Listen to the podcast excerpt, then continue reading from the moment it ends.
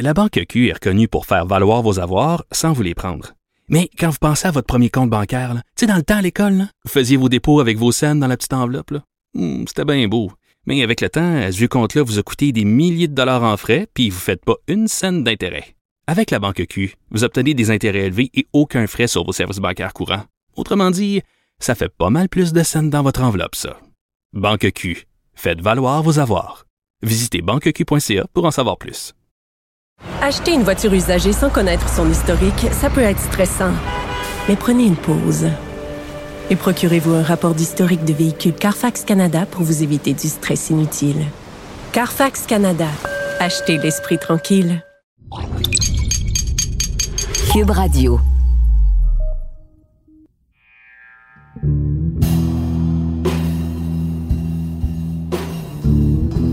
Ça s'est passé à Montréal dans la nuit du 10 décembre 1951. On est aux petites heures du matin. Les bars se vident. Les passants sont de moins en moins nombreux dans les rues. Tout semble tranquille, sauf au bar Le Café Pam sur la rue Notre-Dame où une bagarre éclate. Des policiers arrivent à toute vitesse, sans se douter de ce qui les attend. Dès qu'il sort de l'auto, un des agents tombe nez à nez avec un homme qui lui donne un violent coup au ventre. Le policier est carrément projeté au sol en deux secondes. Tout se passe tellement vite. Il réussit à empoigner son agresseur et le frappe sans arrêt.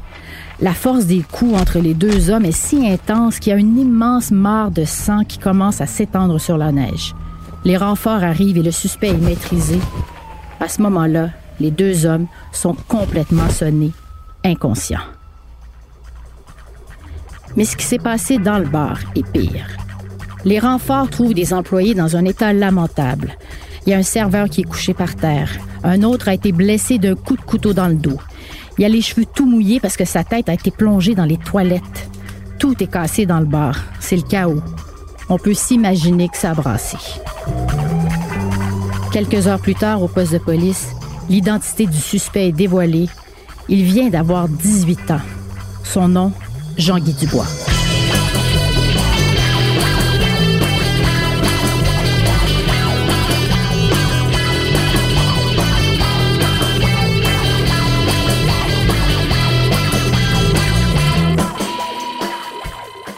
Je suis Isabelle Marjorie Tremblay. Vous écoutez le balado Le clan du bois, le crime dans le sang. Épisode 1, l'école du crime.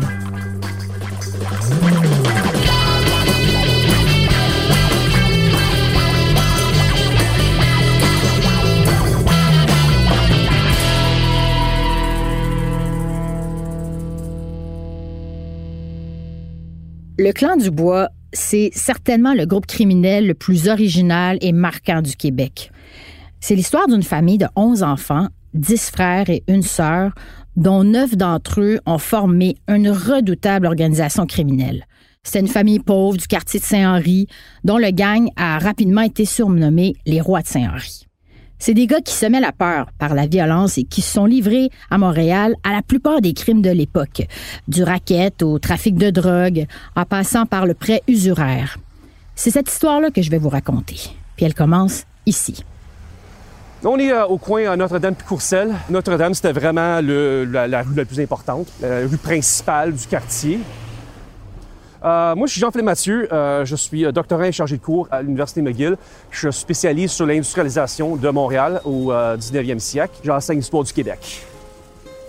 Le quartier Saint-Henri est aujourd'hui un secteur plein de vie, très populaire pour ses chics restos, ses nombreux bars ou ses boutiques originales. Mais si on recule dans les années 40 et 50, à l'époque de la jeunesse des frères Dubois, le quartier Saint-Henri était complètement différent. Le Saint-Henri qu'on voit en ce moment, le quartier vraiment euh, un peu euh, tendance bourgeois, euh, jeune professionnel, là, c'est pas, le- quartier Saint-Henri qu'il y avait avant. C'est un quartier ouvrier. Le sud-ouest au complet, c'était vraiment un quartier pauvre.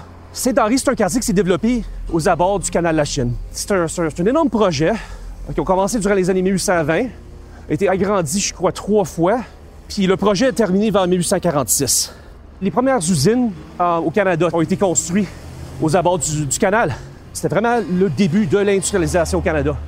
En même temps qu'on voit le développement de l'industrialisation, on voit évidemment la prolétarisation et le développement d'une classe ouvrière. Il faut se rappeler que le quartier Saint-Henri est situé juste au sud de la montagne du Mont-Royal. Mais qu'entre ce quartier très pauvre à l'époque et le Mont-Royal, il y a la riche ville de Westmount. À l'époque, ben c'est là, dans de luxueux manoirs, que vivaient les patrons et les contremaîtres anglophones des usines. En 1921, Saint-Henri avait cinq fois le taux de mortalité infantile euh, que Westmount, qui se trouve juste à côté. Cinq fois plus de mortalité infantile qu'à Westmount.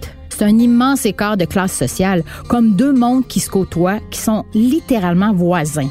L'un très riche et l'autre si pauvre que le crime y est chose courante. La, paye était très basse, particulièrement pour les francophones, euh, vu qu'on s'entend que le langage du travail, c'était l'anglais. Le contremaître, le boss, c'était toujours en anglais qu'on parlait. Puis pour euh, la classe ouvrière, canadienne-française, mais aussi irlandaise, c'était vraiment la pauvreté. Où qu'on trouve la pauvreté, on va trouver du crime. Puis c'est une réflexion de cette pauvreté. Le, le fait que les familles, c'était impossible de subvenir de tous leurs besoins avec le travail. Parce que soit que le travail ne paye pas assez, ou et, euh, je devrais dire et, et le travail est instable. C'est dans ce contexte propice à la violence que les frères Dubois ont décidé de s'engager sur le chemin de la criminalité. Moi, le clan Dubois me passionne pour une raison très simple et je crois que c'est la raison qui devrait passionner la majorité des gens qui écoutent cette balado. C'est là qu'on a découvert qu'on avait une criminalité qui sortait de l'ombre, nous aussi. Alors, c'est pour ça que je m'intéresse à ces années-là. Euh, et cette époque-là, ben, elle est incarnée par le clan du bois. Donc, on n'a pas le choix, pour le crime organisé des années 50 à 80, d'être passionné par le clan du bois. Euh, moi, je m'appelle euh, Félix Séguin. Je suis journaliste euh, au bureau d'enquête de Québécois. Je suis animateur de l'émission JF. Puis, euh, ça m'arrive des fois de faire des balados. Et est-ce que je devrais ajouter quelque chose? Au fond, la première criminalité canadienne française qui nous ressemblait dans le type de larcin qu'elle choisissait, c'est un peu les Dubois. Moi, ce qui me fait complètement flipper, c'est que dans les années 50, euh, les Québécois qui demeuraient dans la métropole, les Montréalais et Montréalaises, voyaient euh, la criminalité du, du gang de l'Ouest, donc irlandaise, voyaient la criminalité italienne, donc la mafia, c'était le clan qui menait les affaires de Montréal, mais très peu pour les Québécois, au fond. Alors ça, ça a pris fin avec l'arrivée du clan du Bois dans le quartier Saint-Henri au début des années 50. Les Dubois, des petits gars du sud-ouest de Montréal, vont sans le savoir être porteurs d'un pan de l'identité canadienne-française. Les premiers criminels bien de chez nous. Ben, ce que je dis, c'est que c'est la première criminalité organiquement québécoise qui tire ses racines dans des choses de notre culture, de notre langage et qui existe publiquement. Donc, c'est la première criminalité, oui, québéco-québécoise. Après la naissance du clan du Bois, ça a légitimé toute une autre frange criminelle canadienne-française. Donc, on dirait que ça a libéré une forme de criminalité québécoise que l'on a vu se former en clan euh, dans, dans, plusieurs euh, parties de la ville. L'aîné de la famille, Raymond Dubois, est né en 1931. Maurice, qui est le cadet de la famille, a vu le jour en 1948. Ça, ça veut dire qu'en 17 ans, leur mère a eu 11 enfants. C'était l'époque de ce qu'on appelle la revanche des berceaux. Les familles nombreuses étaient fortement encouragées par l'Église et le but, c'était la survie de la nation canadienne française catholique. Même si le taux de mortalité des bébés et des mères était élevé et que les grandes familles vivaient souvent dans la misère. Et cette revanche des berceaux, elle s'est surtout déroulée dans des quartiers pauvres et ouvriers comme Saint-Henri. OK, moi, euh, Mariette Fauteux, je suis née en 1952, j'ai 70 ans.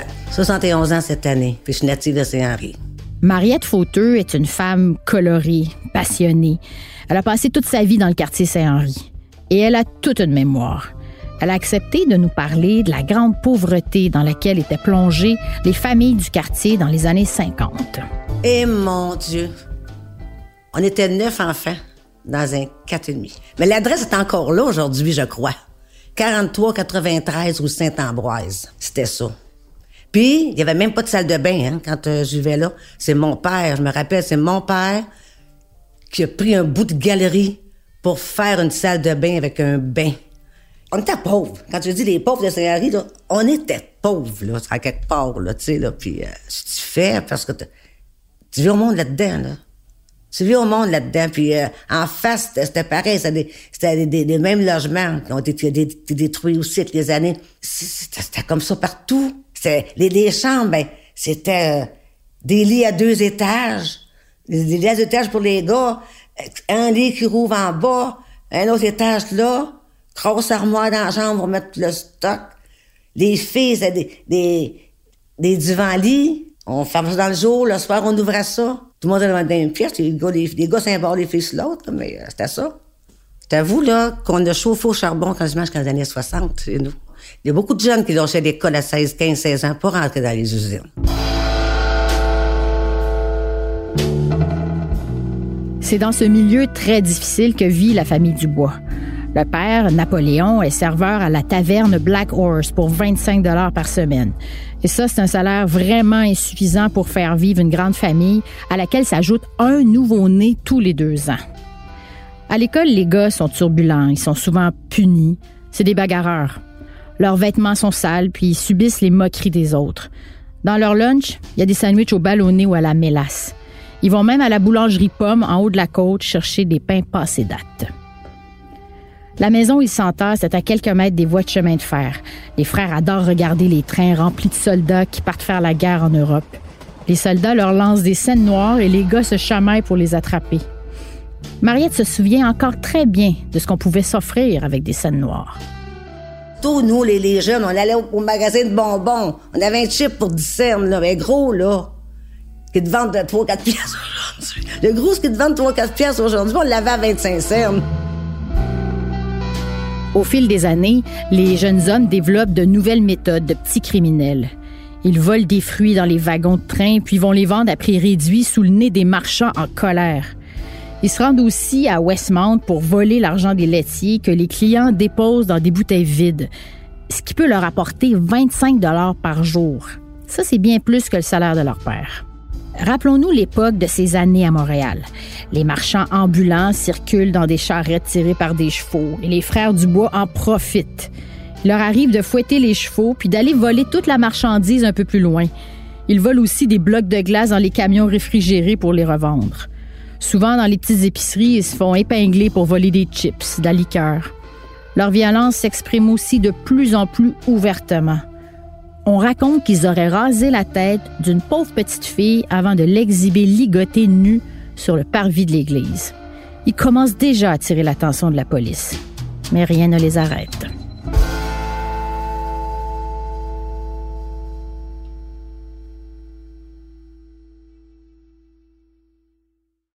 La Banque Q est reconnue pour faire valoir vos avoirs sans vous les prendre. Mais quand vous pensez à votre premier compte bancaire, tu sais, dans le temps à l'école, vous faisiez vos dépôts avec vos scènes dans la petite enveloppe. Hmm, c'était bien beau. Mais avec le temps, ce vieux compte-là vous a coûté des milliers de dollars en frais, puis vous ne faites pas une scène d'intérêt. Avec la banque Q, vous obtenez des intérêts élevés et aucun frais sur vos services bancaires courants. Autrement dit, ça fait pas mal plus de scènes dans votre enveloppe, ça. Banque Q, faites valoir vos avoirs. Visitez banqueq.ca pour en savoir plus. Acheter une voiture usagée, ça peut être stressant, mais prenez une grande respiration. Et imaginez-vous avec un rapport d'historique de véhicule Carfax Canada qui peut vous signaler les accidents antérieurs, les rappels et plus encore. Carfax Canada. Achetez l'esprit tranquille. La tragédie de lac mégantic a touché énormément de gens. C'est une importante cicatrice dans l'histoire du Québec. Mais si on sait vraiment ce qui s'est passé, c'est un peu grâce au travail des journalistes qui étaient sur place. Et c'est ça qu'on présente. C'est leur travail, c'est la tragédie vue dans leur caméra, à travers leurs yeux et surtout à travers leur cœur. Le balado s'est arrivé le 6 juillet 2013 à Lac Mégantic. C'est ça. Il n'y a pas eu de, de blessés cette soirée-là. T'es mort ou t'es vivant. Disponible sur cube.ca et sur toutes les plateformes de balado.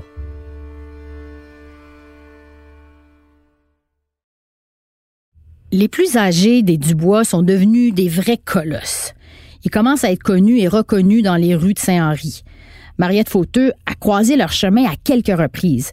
Elle n'en garde pas nécessairement un souvenir terrorisant. Elle se souvient d'eux comme des gars qui faisaient leurs petites affaires entre mauvais garçons. Les frères Dubois sont plus vieux que nous autres. Ils sont plus âgés. J'étais à l'école au primaire avec une des, des, filles des Dubois. On se posait pas de questions. Je pense qu'il n'y pas personne qui... Les gens du milieu qui se tenaient avec eux autres, ils savaient peut-être. Mais les gens qui n'étaient pas dans ce milieu-là, là, on se posait pas de questions. Ils étaient là, les Dubois, les Dubois de Saint-Henri. Faisaient partie du décor. Puis pour moi, j'ai jamais eu de préjugés par rapport à tout ça, ces affaires-là. Là. Mais tout le monde le savait. Les Dubois pratiquaient aussi quelques boulots honnêtes. Déneiger les entrées, le parvis de l'église. Certains travaillent sur ce qu'on appelle le moineau. Ils grimpent sur des échelles en portant 40 kilos de briques pour les apporter aux maçons aux étages supérieurs. Ils sont costauds et au nombre qu'ils sont, le travail manuel est souvent vite fait. Mais pour les frères Dubois, commettre des délits est beaucoup plus lucratif. Ils sont malins, ils sont rapides. Le nombre fait la force. Ils agissent toujours à 5 ou à 6 Dubois et avec quelques amis. Et au fil du temps, ils deviennent de plus en plus violents. Jean-Pierre Charbonneau, journaliste et politicien qui a écrit un livre de référence sur l'univers criminel au Québec, se souvient très bien de l'ascension des Dubois dans Saint-Henri.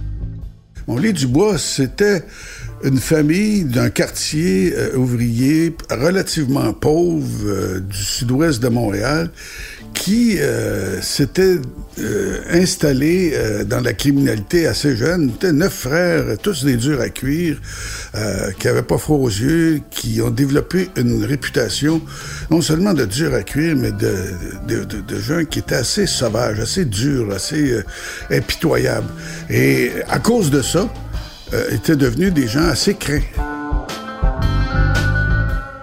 un des actes criminels qu'il commence à pratiquer régulièrement dans Saint-Henri, c'est le racket.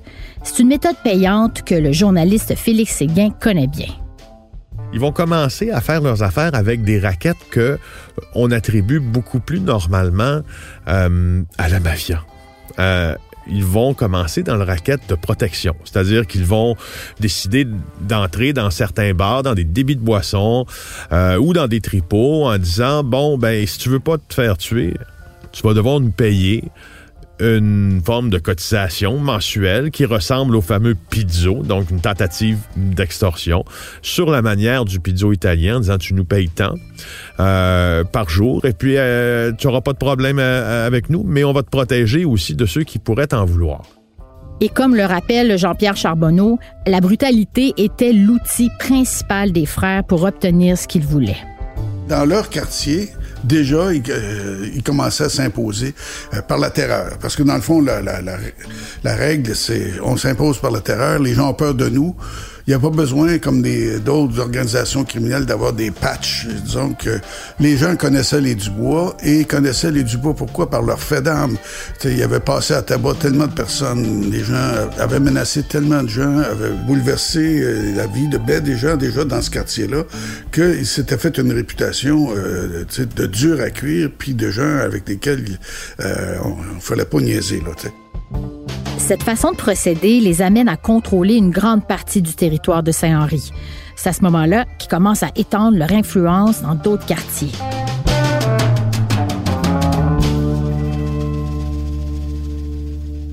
Ils se mettent à fréquenter des bars, des cabarets dans le centre-ville et en particulier dans le Red Light, le mythique quartier des bordels. La fin des années 50 et le début des années 60, c'est l'époque de l'effervescence culturelle à Montréal. On compare même Montréal à Paris. Replaçons-nous à l'époque. C'est l'âge d'or des fameux clubs. Hein? À Montréal, on parle du fameux Faisant Doré, du Petit Barry. Euh, euh, franchement, c'est...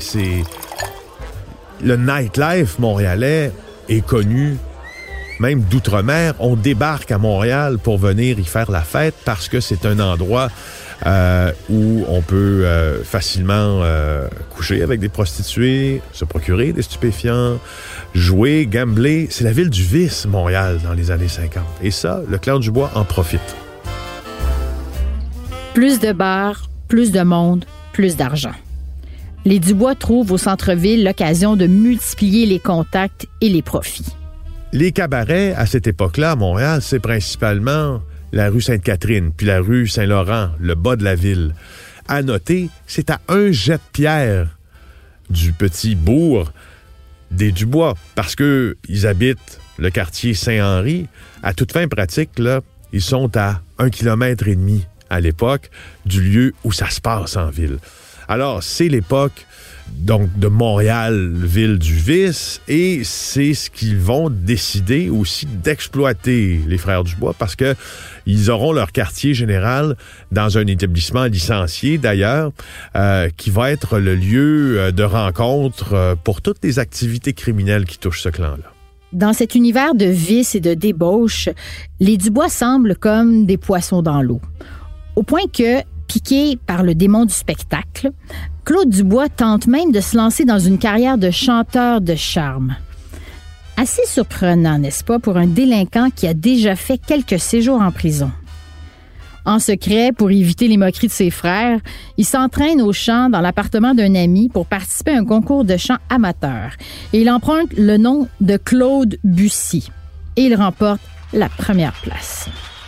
Le cabaret La Cave inclut alors Claude Dubois dans sa programmation. Une carrière respectable semble alors s'annoncer chez l'un des frères Dubois.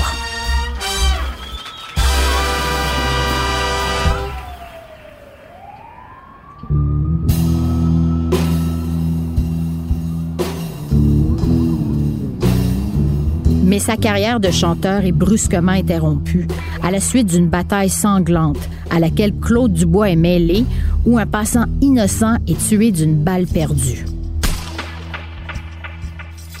Et plus les frères fréquentent les bars et les cabarets, plus ils sont en contact avec un monde criminel sérieux associé à la mafia. Lentement mais sûrement, ils entrent dans la cour des grands. Les frères Dubois forment un groupe de délinquants violents qui sèment la peur, mais sont aussi de plus en plus puissants. Ils font reculer les plus durs et prennent le contrôle de plus en plus de raquettes en se liant même à d'autres criminels. Rappelons-nous que parmi les neuf frères, pour quatre d'entre eux, la criminalité est la profession principale. Il y a Raymond, Jean-Guy, Claude et Adrien Dubois qui composent le quatuor. Les plus grands et les plus forts criminels du clan, c'est eux. Ils sont épaulés par leurs autres frères, René, Maurice, Roland, Normand et Jean-Paul, mais aussi par quelques voyous aux surnoms colorés comme Roger Fonfon Fontaine et Yvon Tirouge Doucette. Les frères Dubois sont maintenant plus que de simples batailleurs. Ceux qu'on appelle les rois de Saint-Henri sont maintenant reconnus comme une organisation, un groupe criminel, un vrai clan. Jean-Pierre Charbonneau a suivi de près l'évolution des frères Dubois. Alors, euh, les Dubois ont travaillé dans plusieurs d'entre eux pour les établissements licenciés qui étaient sous le contrôle ou sous le joug euh, de, la mafia Montréal ou de d'autres organisations criminelles, mais essentiellement de la, mafia. par exemple, je pense que c'est Claude Dubois qui, avait été engagé au Casaloma à Montréal. Mais Casaloma, c'était le quartier général de Joe Di Malo, qui était un des hommes euh, importants de l'organisation Cotroni. Un Calabrais qui, qui était un personnage important. Lui, avait ses frères, Jimmy DiMauro, etc. Donc, c'était des durs à cuire, eux autres aussi, mais du clan italien. Et puis, euh, ils avaient de l'avance, c'était plus vieux, puis euh, étaient déjà des gens installés. Alors, quand on regarde ça, Claude Dubois, qui travaille au Casaloma, ben, il n'était pas le propriétaire, puis il n'était pas le patron. Mais ça a été pour lui et pour ses frères, chacun d'entre eux, des occasions de se faire connaître, de faire valoir leur capacité et éventuellement d'établir des contacts. Et tout à coup, d'avoir le goût, eux aussi, d'avoir du pouvoir, de l'influence, puis de, puis de, de, de l'argent.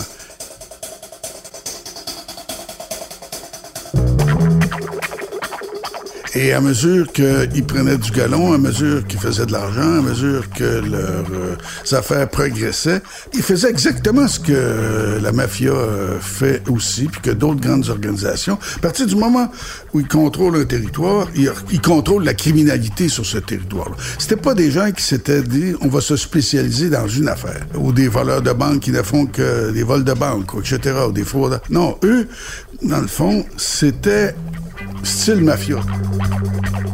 Après avoir pris le contrôle de leur quartier, c'est certainement le goût du pouvoir et de l'argent qui va pousser les frères à étendre leur territoire bien loin de la rue de Courcelles qui les a vus naître à Saint-Henri.